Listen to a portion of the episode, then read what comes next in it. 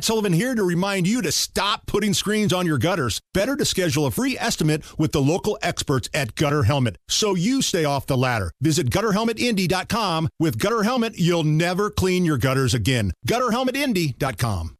Got an update on the Sergio Brown story. Now, we talked about this Monday when you were gone, oh, the ex Colt? Yeah. He was kind of like the hype guy on yeah. that 2014 Colts team that made a run to the AFC Championship game. He was the two claps and a Ric Flair guy. Woo! Like kind of went viral. When we interviewed Ric Flair, he talked about Sergio Brown in that interview, if you oh, remember. Wow. And yeah. his mother was found dead in a creek behind her mm. house in a Chicago suburb. The police have ruled that a homicide, and Sergio Brown was missing. Well, I guess technically he's still missing, but he's leaving these very bizarre messages on social media.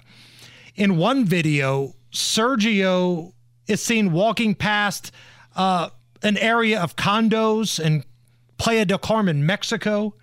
In another video, he claims the FBI killed his mom, kidnapped him twice, but he also says that she was on vacation and it's fake news.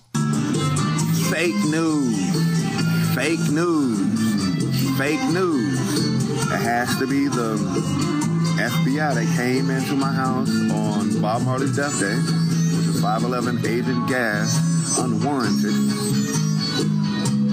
They kidnapped me twice from home, the Maywood Police Department, right? Chris Fuqua did it twice. What? Aaron Peppers was there the second time that it happened. It had to be the FBI or the Maywood Police. I thought my mama was on vacation in Sinaloa. That's fake news. Get the f- out my god face. She retired. If you want to come to me, the Maywood Police got to give me money. FBI had to do it. They got the power to do some shit like that. What the f- is going on? That's fake news. Don't come with me.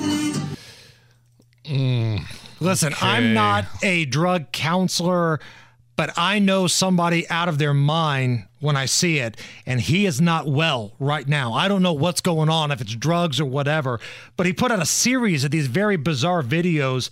In the latest one, he tags himself somewhere in Illinois. Oh my God. Oh my God. If I die, I'm a legend. Oh my God. Oh my God. If I die, I'm a legend. So again, the authorities don't know where he's at right now, but that type of behavior, it's very bizarre.